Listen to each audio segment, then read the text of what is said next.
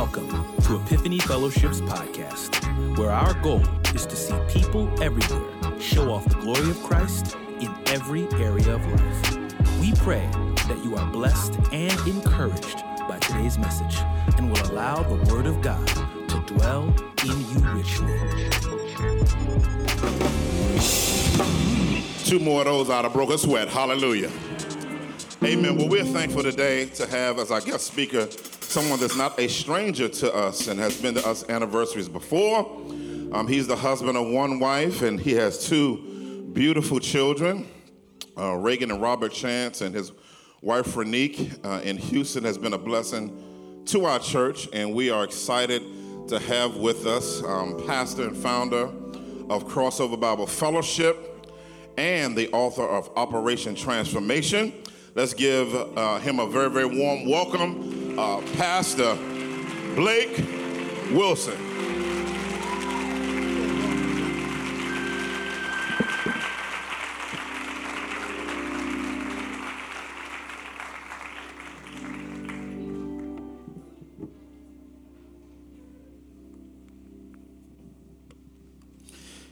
Amen. Come on, put your hands together one more time for the Lord. What an amazing 13 year journey of God's faithfulness towards His church and His people here in Philadelphia. If you can think about one thing that Jesus has done for you since you've been here, come on and clap one more time.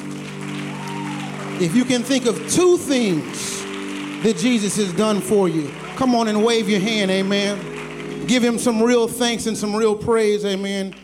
I want to thank God for this amazing and tremendous church and the privilege to be here. Um, last time I was here for your 10th anniversary, uh, during the week service, uh, we had had, I believe, Hurricane Harvey. And uh, this time I come back and we had Tropical Storm Imelda. So every time I come down, it's some kind of storm where the whole city of Houston floods. So I just kind of bring our anointing all the way up to uh, all the way up to Philadelphia. Amen. So I pray y'all don't have any floods up here or anything like that. Um, praise God for Pastor Eric Mason, a dear friend of mine. Uh, since 1999, God has allowed us as friends and brothers to uh, talk about, to cry about, and think about ministry. And uh, Eric's always talked to me about the East Coast. And uh, I thank God for what God has done through his faithfulness to all the churches that have been planted in the States and then across the continent in Africa. Praise God for the work and excited about it. Amen. And you ought to praise God for your elders, your elders, amen. Come on, put your hands together for the elders and the leaders of this church.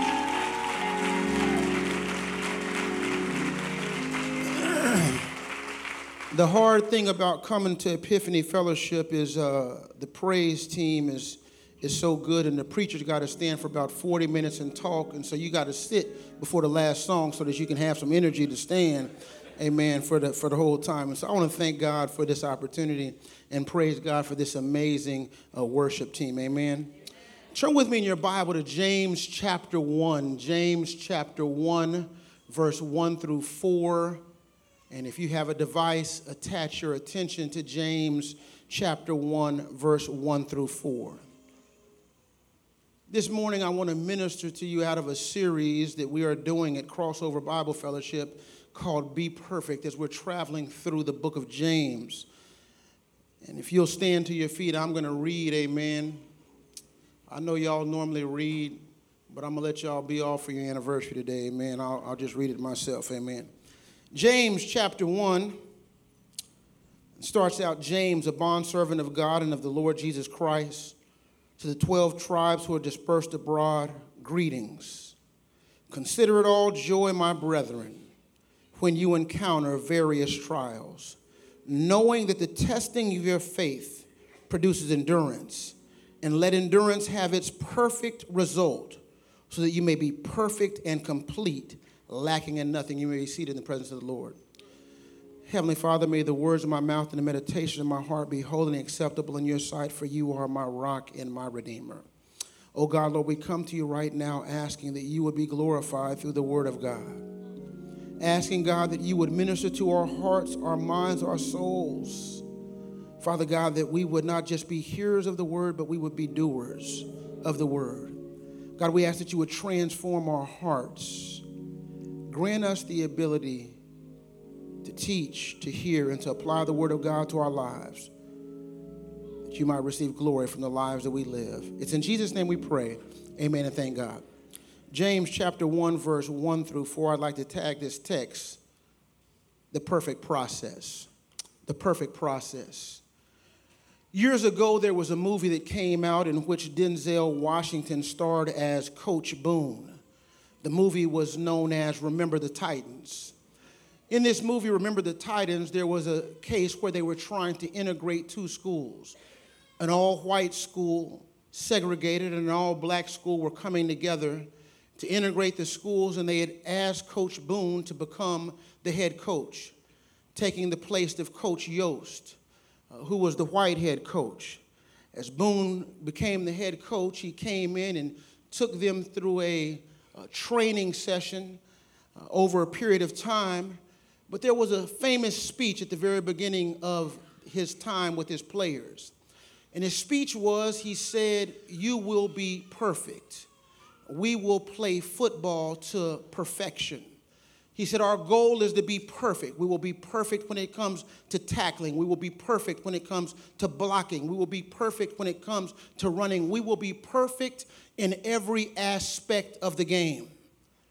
And Denzel Washington put his team through an amazing, unbelievable training session. He said, You don't need water, water makes you weak they were sweating and dying in practice. And Denzel was saying, Go further, keep going, don't stop. And when it seemed like they had nothing left to give, he said, Go further. His goal was to get out of them perfection. And as the season traveled through, they were undefeated, finding themselves in the state championship game.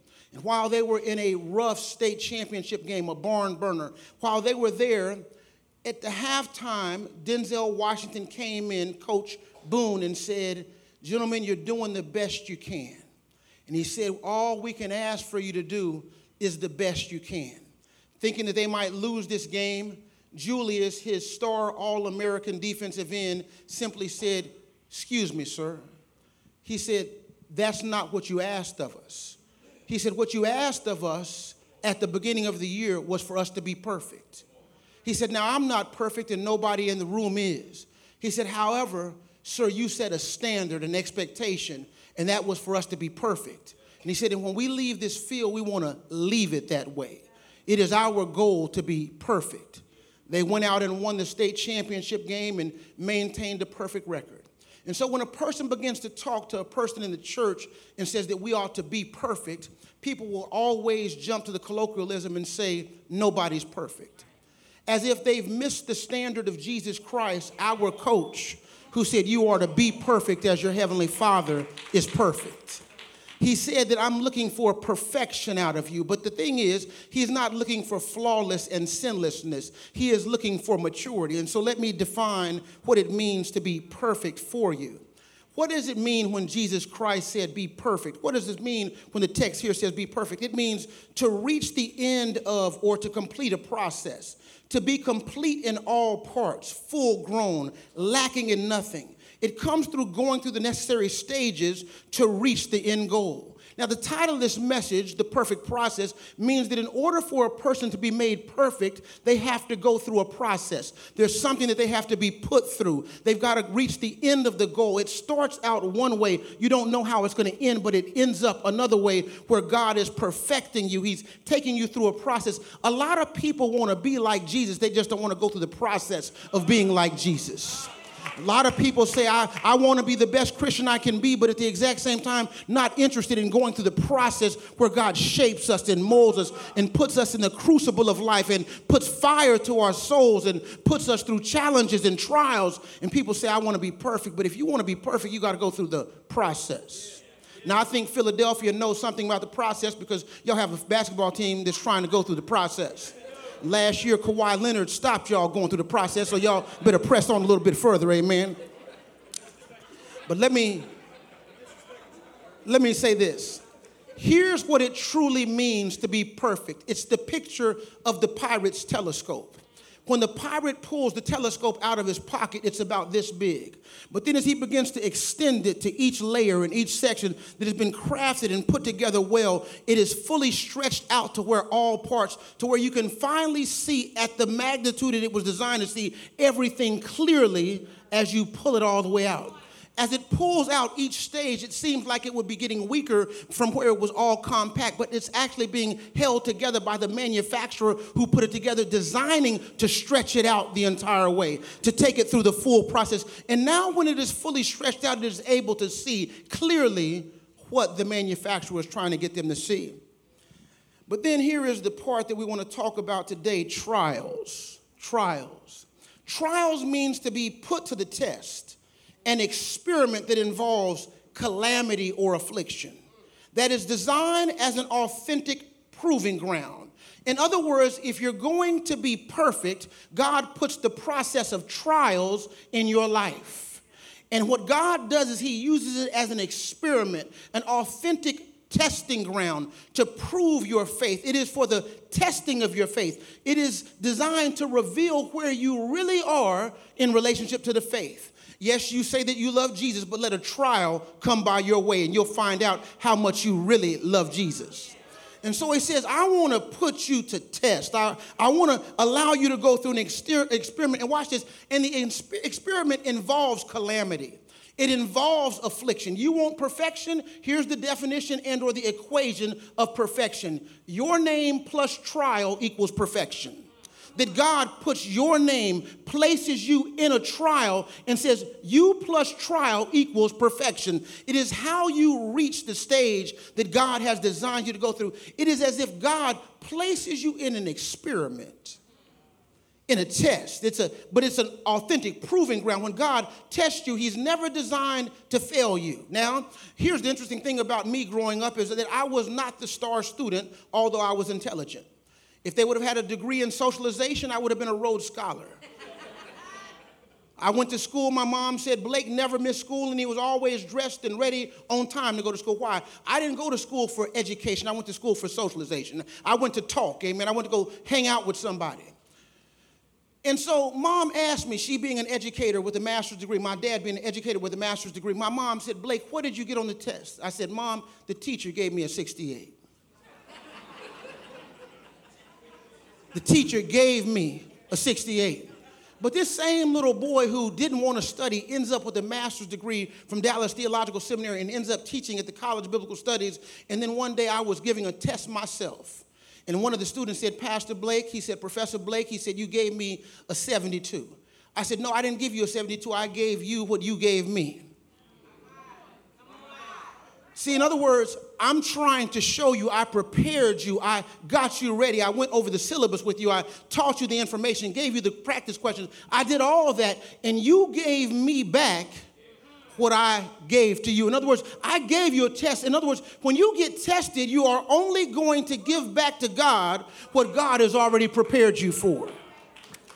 It is the process called trials. Now, with that being said, I want to mention someone. In 1976, the Olympic Games, the Romanian gymnast Nadia Comaneci scored six perfect tens in the gymnastic games. It had never been done. No one had ever scored even a perfect 10. It is a flawless performance. It is a gymnast who has gone through, and they said there are no errors in the performance. She did it at the highest part of her profession. It was at the Olympic Games on that stage, and when she formed, performed not only one, but five consecutive after that perfect tens. But I need you to know something that that was the testing ground. In other words, the Olympic Games was the authentic place of testing ground. It was there where she was showing up what had already been taking place in the process. See, the process was all the practices. She did not get a perfect 10 in the Olympic Games. She was preparing to get a perfect 10 in all of the hours of practice. And all the times that the coach said, do it over, one more time, no, one more time, when her feet were hurting and her hands were uh, got calluses, and God, the coach puts her and says, one more time. That's where she earned the right. In other words, you are going to find yourself in a test. And on the day that God allows you to go through those various trials and tests, it is the performance that you've already been doing prior to that will show up what you're ready to give God that day on the test. Amen. And so here it is in James chapter 1. I want to start out with this introduction and this author to who he is. James, a bondservant of God and of the Lord Jesus Christ. Who is this James? Well, this James is not James and John, the sons of thunder. This is not James and John, the one that Jesus called uh, from uh, the boat. This is not him. This is Jesus Christ, the Lord's brother. This is his half brother. This is they, they have the same mother. They just don't have the same father. Uh, but but here it is: is that this James right here is the Lord's half brother. And I want you to see that when you look at his name, James, and stop right there. I want you to know that James' previously recorded failures were permanently erased, beginning his perfect process as a surrendered servant of Jesus Christ. You say, Pastor Blake, what do you mean? I want to let you know about this James because James does not start off in the Bible with all these success stories. Who's writing this book? James starts out with a bunch of previously recorded failures. Matter of fact, you said, Well, Pastor Blake, how did he start out? In Mark chapter 3, you know, when you are Jesus' brothers, that's a tough day. Amen. In Mark, it, it, it's tough when Jesus is your big brother. Why? Because in Mark chapter 1, when Jesus is baptized, the heavens open up and, and a voice of God comes down and the Holy Spirit descends on him. Now, when James get baptized, don't nothing happen. Amen. And in Mark chapter 1, when Jesus gets finished uh, uh, uh, getting baptized, he then goes to synagogue and he's preaching. And when he preaches, they say, Man, nobody preaches like this. And then he comes down and there's a man with demons possessed and he calls the demon out of him right there in the service. Then he goes to Peter's house to eat some chicken, heals his mama and everybody else who comes by his house. And this is James' brother. Then he leaves there and there's a leper and he touches the leper and he doesn't get infected. He cures the leper. And then in Mark chapter 2, verse 1 through 12, he heals a lame man. This is James' brother. In Mark chapter 3, verse 1 through 6, there's a man with a withered hand. He says, Stretch out your hand, and he heals that hand. This is James' brother. And when you get to verse 20 through 22, James doesn't believe in him. Now, it's bad when your brother's walking on water and doing all those kind of things, and, and you just a regular cat. But in Mark chapter 3, verse 20 through 22, the Bible says that they went to go pick up Jesus and put a straight jacket on him because they thought he had lost his senses. All these people were getting healed by him, but yet James doesn't believe in Jesus. Can you remember and reflect back on days when you weren't convinced of all the miraculous power of Jesus Christ? Can you think back on days when you saw other people lifting their hands, tears coming down their face, and you weren't convinced yet? That's where James was. In John chapter 7, verse 1 through 5, the Bible says his brothers weren't even believing in him. And here it comes that your brother goes all the way to the cross and is nailed. And, and they, they, they put nails in his hands and pierced him in his side. And James, the Lord's brother, still doesn't believe in him while he's crucified on the cross. But there's some good news. The resurrected Jesus Christ in 1 Corinthians chapter 15 comes and in verse 7 says, He makes an appearance to James. Aren't you glad that after all those times, after all those days of previously recorded failures in your life and mine, just like James, you find yourself that Jesus didn't give up on you when we were saying no to him, he was still saying yes to us. James, who was so close to Jesus yet didn't believe in him, and now watch, I'm not only going to leave you in your no, I'm going to move you to my yes. And what he does is he allows this James, with all those failures, to have his sins erased and to begin to write this book to encourage other saints. How did he get there? He becomes, watch this, a surrendered servant of Jesus Christ. The text says, James, a bondservant of God and of the Lord Jesus Christ. Now, notice this bondservant, one who now willingly uh, submits their life to one greater than them, willingly turns their life over to serve uh, with all willingness this one. Now, notice this, but the text says, of God and the Lord Jesus Christ. Now, he didn't just say Jesus Christ, he said the Lord Jesus Christ. Why? Because the Lord is the word, the Kyrios. It means the one who has full ownership rights over another. Therefore, he has the final say in your life. Jesus had full ownership rights over his brother prior to saving him and also after saving him. And the good news is that Jesus Christ did not give up on him, but Jesus Christ said, Here it is, because I own you, I have the final say over your life. When you were saying no to me, I was saying yes to you. So I'm going to get in ready to rewrite your story where you would have been written off. Now you're writing a letter for me. That's good news because I think that you too could begin to write something for Jesus saying, God, I want to thank you for how far you brought me. I can now encourage somebody else in the faith and build them up. This is James, the author. But after James comes the audience. Now, notice this it says, to the 12 tribes that are dispersed abroad. The perfect processes uses our personal calamity as a necessary ingredient to propel us to spiritual maturity and, might I say, responsibility. Notice this is that this audience is the original church at Jerusalem, where Peter preaches at Pentecost in Acts 2, and they're the perfect church that's growing and maturing until Acts chapter 8, where Stephen has been stoned in Acts 7, and Paul begins to scatter them. And the Bible says that Paul, a persecution arose against the church. And as this persecution arose against the church, they were scattered. Now, it uses two words. Persecution literally means that Paul was chasing them down like a ravenous dog trying to destroy a prey. So it, there, there's one side where it looks like there's calamity in my life. But there's another side where God is raising you up to maturity and responsibility. Because the Bible says, and they were scattered. The word scattered is an agricultural term where a sower sows seeds. And when he sows seeds, he plants those seeds with an expectation of a harvest to come from those seeds. So now notice this. At first, they were a church that were just listening to the apostles' teaching, devoting themselves to prayer, to fellowship, and the breaking of bread. But God used calamity in their experience to disperse them and to spread them out because now, watch this, they begin to preach the gospel to the rest of the world. And the Bible says in Acts chapter 8, verse 1 through 4, that notice this that everybody left Jerusalem except the apostles. Now he said, I need y'all to minister in Jerusalem, Judea, and Samaria, and all the way to the ends of the earth. There are four places I need you to move Jerusalem, Judea, Samaria, and all the ends of the earth. Now notice this, but the apostles stayed in Jerusalem. In other words, three fourths of the ministry of the Great Commission and gospel was handed out by the members.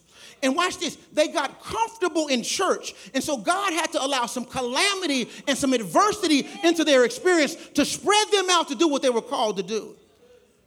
And so all of a sudden he says, This is the church that has been dispersed abroad. Y'all have gone through some trials. You've lost some family members, you've lost some jobs, you've lost some friends, you've lost some land, and you've gone through some trials, but God used those trials to perfect you, to make you ministers of the gospel. How did you, how did you get there? And so that's the opening part of this introduction. But check out verse 2. He says, Consider it all joy, my brethren, when you encounter various trials. Notice this the perfect process begins with God's sovereign selectivity of us to face our trials with a mentality of favorability. Watch this, watch this. In other words, he says, Consider it all joy, my brethren, when you encounter various trials. No one wants to volunteer their hand for trials. No one wants to volunteer their hand and put their hand up and say, God, I volunteer for calamity. Nobody wants to raise their hand and say, God, I volunteer for adversity. Now, if you said uh, uh, perfection, you'd raise your hand. But God says the only way you can go through perfection is that I divinely select you for some trials. Now, watch this. While you won't volunteer, God will choose you for some trials. Oh, go back to the book of Job. Uh, I guess it's Job. Go back to the book of Job. And in the book of Job, what you'll find out is simply this is that Job wasn't saying, God, can you choose me? Satan, where you been? Been walking around trying to see who I could take out on the earth realm. Have you considered my servant Job? See, you don't want that experiment, do you? You don't want God from heaven to challenge you down here on earth. But it was God saying, hey, let me let you know something. I know that Job is righteous. I know that Job has some stuff, but I want to show you, Satan, and I want to also show Job how prepared Job really is for this trial he's going to face. Do you realize that God is going to select you for trials? He's going to put your name specially on a trial. And while he puts your name on a trial, notice this, he's doing it to authenticate and to prove your faith to show you that you are ready for the trial. Nobody wants to raise their hand. God, I'm not interested in this. But God says, Have you considered my servant Job? Because when I take you through this process, you've been divinely selected for this trial. Notice my, my wife and I uh, have two kids that uh, Eric mentioned earlier. However, we also had four miscarriages prior to that. Seven years of four miscarriages, your wife pregnant, uh, 12 weeks, and you're preaching at a youth revival on a Saturday night, then got to come back to your church and teach the teenagers on Sunday morning. And while you're preaching, you realize that your wife goes out, but, but, but, but you're preaching. You don't realize why she goes out. You think she's just going to the bathroom. She's 12 weeks pregnant, but she starts having her, uh, she starts miscarriaging while you're preaching. Doesn't say anything to you that night because the next day she knows you're teaching the teenagers at church. And then after you get from finished preaching at church, you get a phone call saying, Go home, we believe your wife is miscarried. That's miscarriage number one. Miscarriage number two, you see your wife bleed out. Miscarriage number three and four come within months of one another. And you're wondering, why, God? And, and, and people are telling you things like, uh, Blake, you're a youth pastor, you have thousands of kids. I ain't trying to hear that. I, I'm youth pastoring your kids. I want my own kid. I ain't trying to hear all that.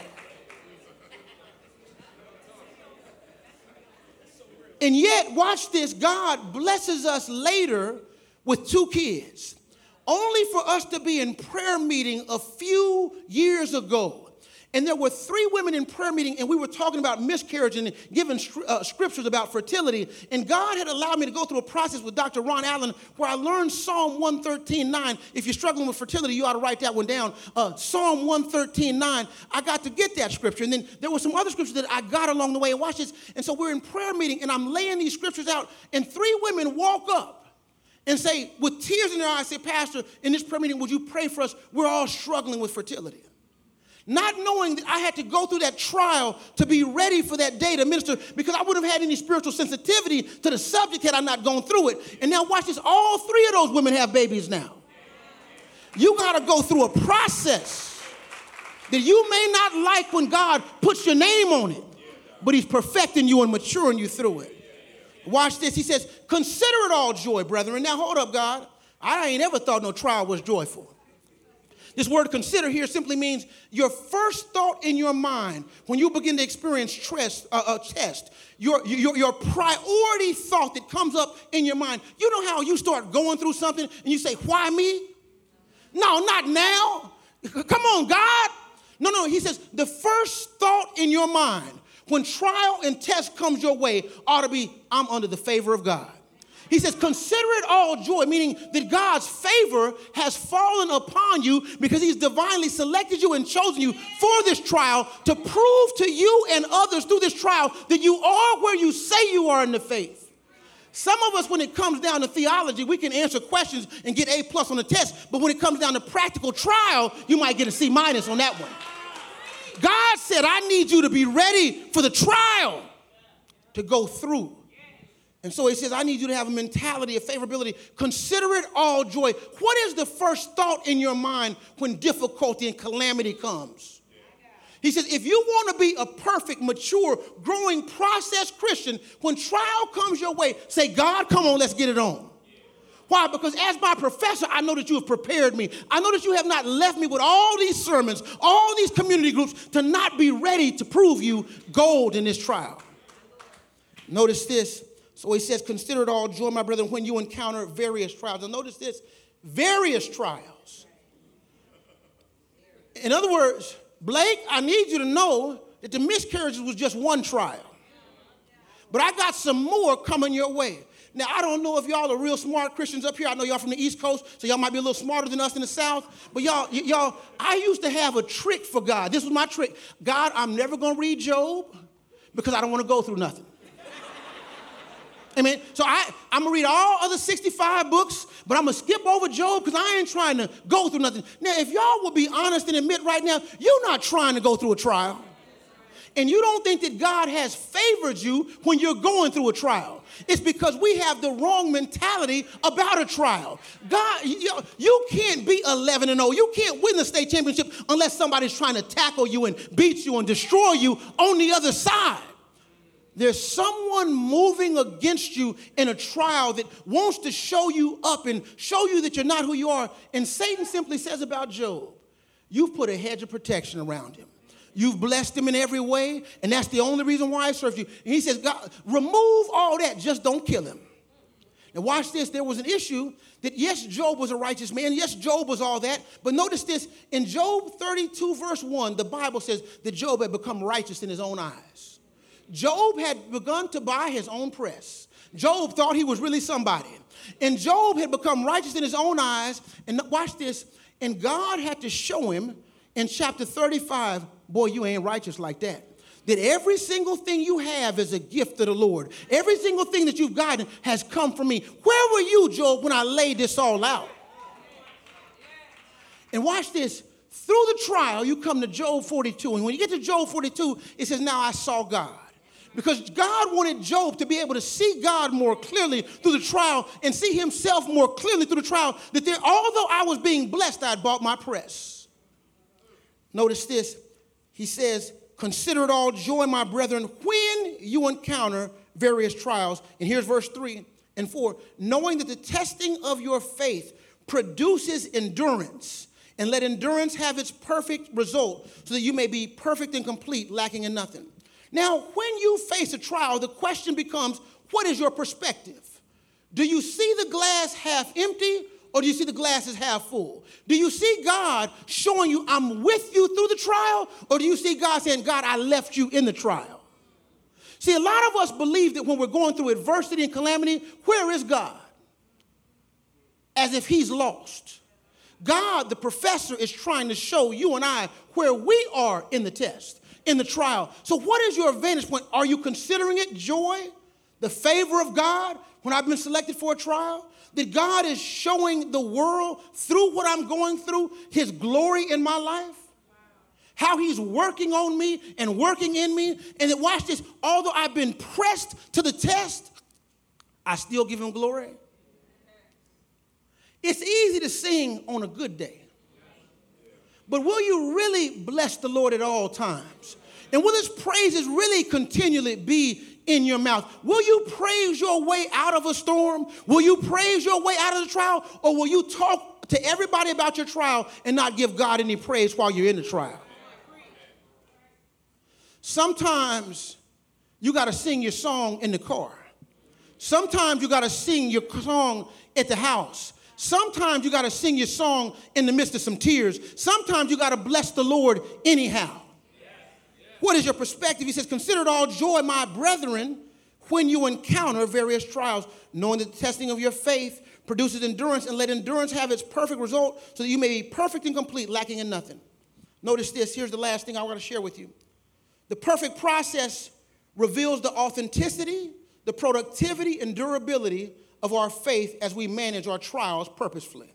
Notice, he says in verse 3 knowing that the testing of your faith produces endurance. What is God trying to do in your life experience while you're going through trial? What God is actually trying to do is to build your spiritual muscles up. And he's trying to give your spiritual muscles the ability to endure and to not quit. The word endurance means to not quit, to stick to it, to not give up. So, in other words, how in the world are you doing with your repetitions? Do, do you only have two reps in you? Most of y'all fellas, if I said, let's go to the gym and let's start working out, and I said, let's put 45, let's just get the bar and start, you know, pressing the bar up. You'd be like, come on, Pastor, you insulted me. Just the bar? Yeah, just 45. Just the bar. I ain't even talking about add 45s. Y'all say, I'm, I'm insulted. And you could do the bar like 150 times. Then we put the 45s on it, both sides, you're at 135. And y'all real heroes who've been in the gym a lot, y'all are 50 times. Then we put the other 45s on it, put, make it 225. You start pressing that up, and all of a sudden, guess what? You're down to 10. And then we put that 315, you tell me, can I get a spotter? Amen. Watch this. When God allows you to go through various trials, what He's trying to do is build your muscles up, your endurance, and your power apply because greater trials are coming than the trials you've already been in. There are more coming, and do you have the ability to stick to it and not give up as you're going through? Y'all, we have a lot of Christians in Houston, Texas. I'm not going to talk about Philadelphia. Did one trial pop off in their life and they left church? Y'all, y'all, you can't be to the place in your spiritual journey to where one trial hits you and now God isn't faithful. Are you breathing? I think He's faithful. See, one of the things that we're concerned with is we're concerned with our comfort. We're not really concerned with perfection and process. But the only way to get to where you look like Jesus is for you to go through some process of perfection. So it, de- it defines your authenticity. It's the proving of your faith. But watch this, it produces endurance. Some of y'all say, I didn't want endurance. I didn't ask for it. It proves the durability of your faith as we manage these trials perfectly. Watch this, knowing that the testing of your faith produces endurance, that God is trying to get something out of your trial. Your ability to stick to it and to not give up. That regardless of what may come your way, regardless of what may hit you in life, and let me ask you a question Have any of y'all been through some stuff? Y'all might be too young of a church to have been through some stuff, amen. But, but if any of y'all, some trials hit your way to where you wondered if I'm gonna make it out of this one, if I'm gonna get out of this one, and God said, Now I got another one coming. When you encounter various trials, are your muscles built up enough to handle the continual weight of trials that come your way? In Matthew 4, verse 1 through 11, Jesus Christ 40 days and 40 nights fasted. That's his first trial slash temptation that he experiences. It's lightweight compared to the cross. His brothers not believing him is lightweight compared to the cross. His own creation and own people, the Jews that he came for, rejecting him, is lightweight compared to the cross when you begin to think about the rejection of the Creator from His created, that's lightweight compared to the cross. But then there's a day where they hang Him high and stretch Him wide. Lightweight compared to the cross. That's when Jesus Christ is really tested. Watch this. Turn with me in your Bible to Hebrews chapter 12, verse 1 through 3.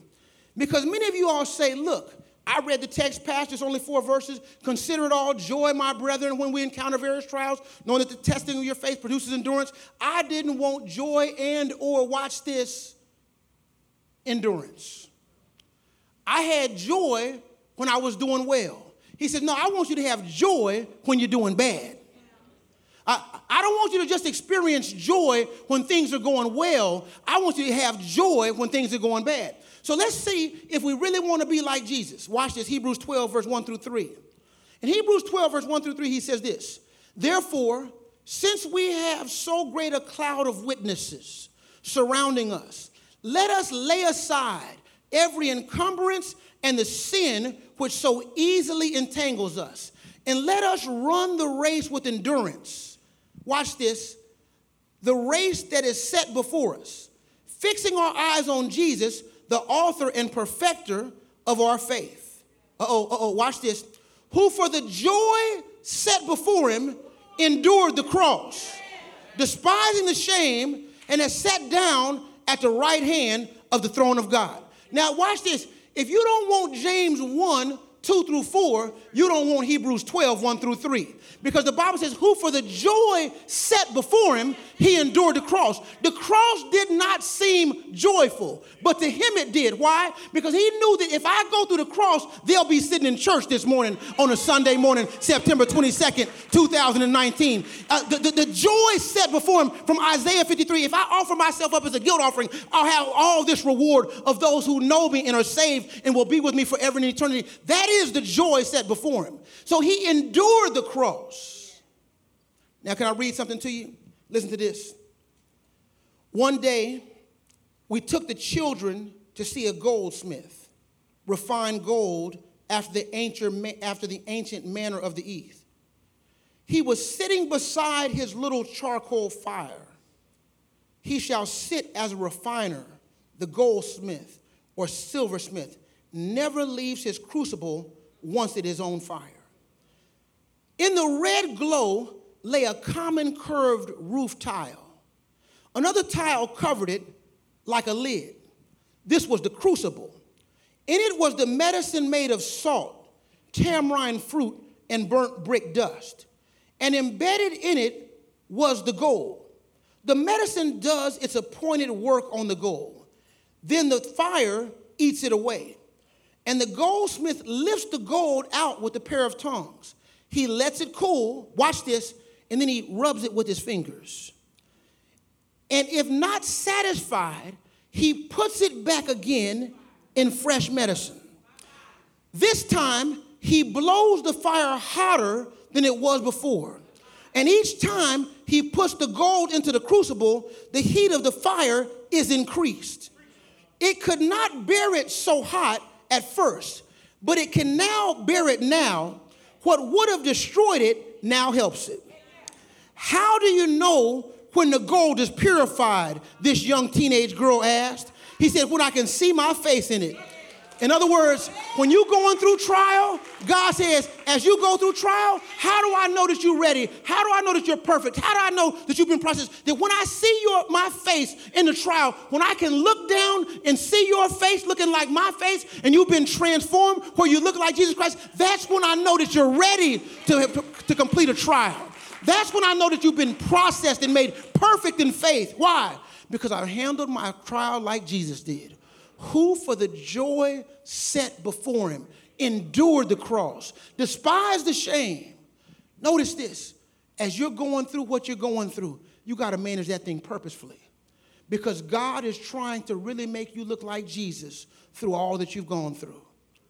When you start looking over the years of how God has worked in this church, every trial individually and every trial collectively as a body, God was only refining you so that you could look perfect and complete like Jesus Christ, that you would be lacking in nothing. That you can now clearly see the hell we went through was only trying to make heaven inside of us.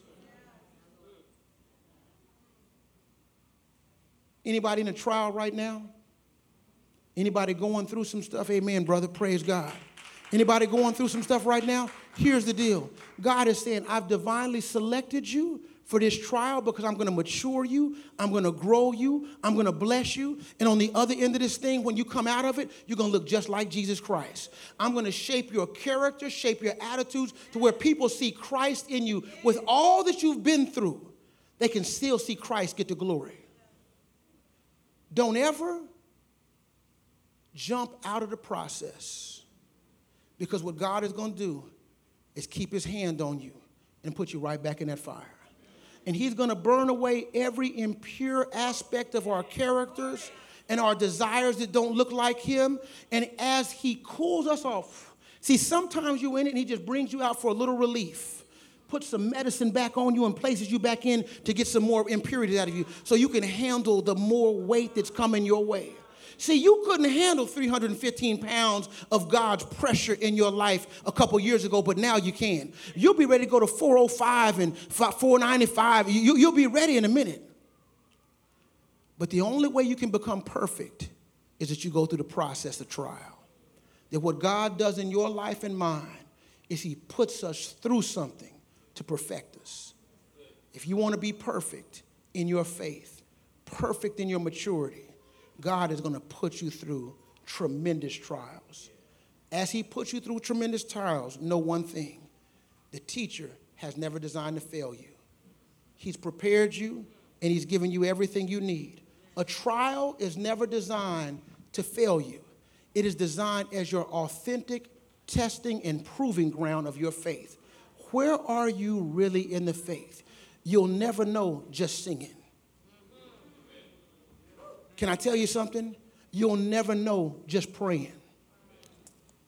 You'll never know just reading. All that prepares you for the trial. You'll only know by enduring. You'll only know when you're ready to give up. He says there's more. How do you know that there's more, Pastor Blake? Because when Jesus Christ was walking up Calvary's mountain, holding that cross on his back, and after all those beatings, fell and dropped the cross, my man put the, tr- put the cross back on him and he kept on walking. And he didn't stop. He didn't stop until he said, It's finished. He did not stop until he said, It's finished. And when you are able to go through your trial and you can see your character look like Christ, then you can say, Father, this one's finished. Bring on the next one. Let me give you glory. Let's pray. Father God, Lord, we thank you for your grace and for your mercy, God. We pray right now in the name of Jesus Christ, Lord, that this congregation of believers, Father God, may recognize and realize that it is through the trials of life that you are perfecting us. It is the process, God, by which you build us and make us into who it is that you have designed us to be, to be glory reflectors of the Lord Jesus Christ, Father, that we are representatives of Him, image bearers, God, and that, that image can only be refined in the fire. And so, God, for all that we've gone through, it was purposeful. For all that we're going through, it's purposeful, Father. And so, Lord, we pray that right now, today, that this congregation of believers would recognize that they are designed to be perfect, that they might lack nothing. Father God, perfect and complete, made for your glory, made for your glory, Lord. Father, keep each one. And when they don't feel like they have any more left, whisper in their ear, endure, for the joy set before you. It's in Jesus' name we pray. Amen and thank God.